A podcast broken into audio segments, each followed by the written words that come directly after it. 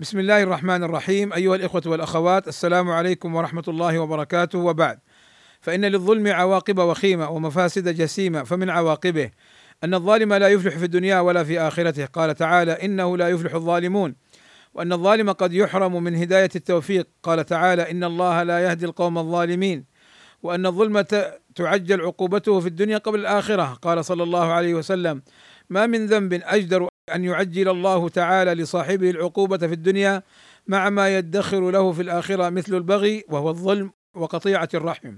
وإن الظلم سبب لعذاب الدنيا وللفقر والذل. وإن الظلم يؤدي إلى إفلاس الظالمين يوم العرض. فالظالم يقتص من حسناته حتى يفلس كما في حديث المفلس ثم يطرح عليه من سيئات من ظلمهم. وإن من عواقبه تحسر وندم الظالمين يوم القيامة. ومن عواقبه سوء حالهم يوم القيامة كما قال ميمون بن مهران رحمه الله تعالى في قوله تعالى ولا تحسبن الله غافلا عما يعمل الظالمون قال تعزية للمظلوم ووعيد للظالم قال أبو العتاهية أما والله إن الظلم لؤم وما زال المسيء هو الظلوم.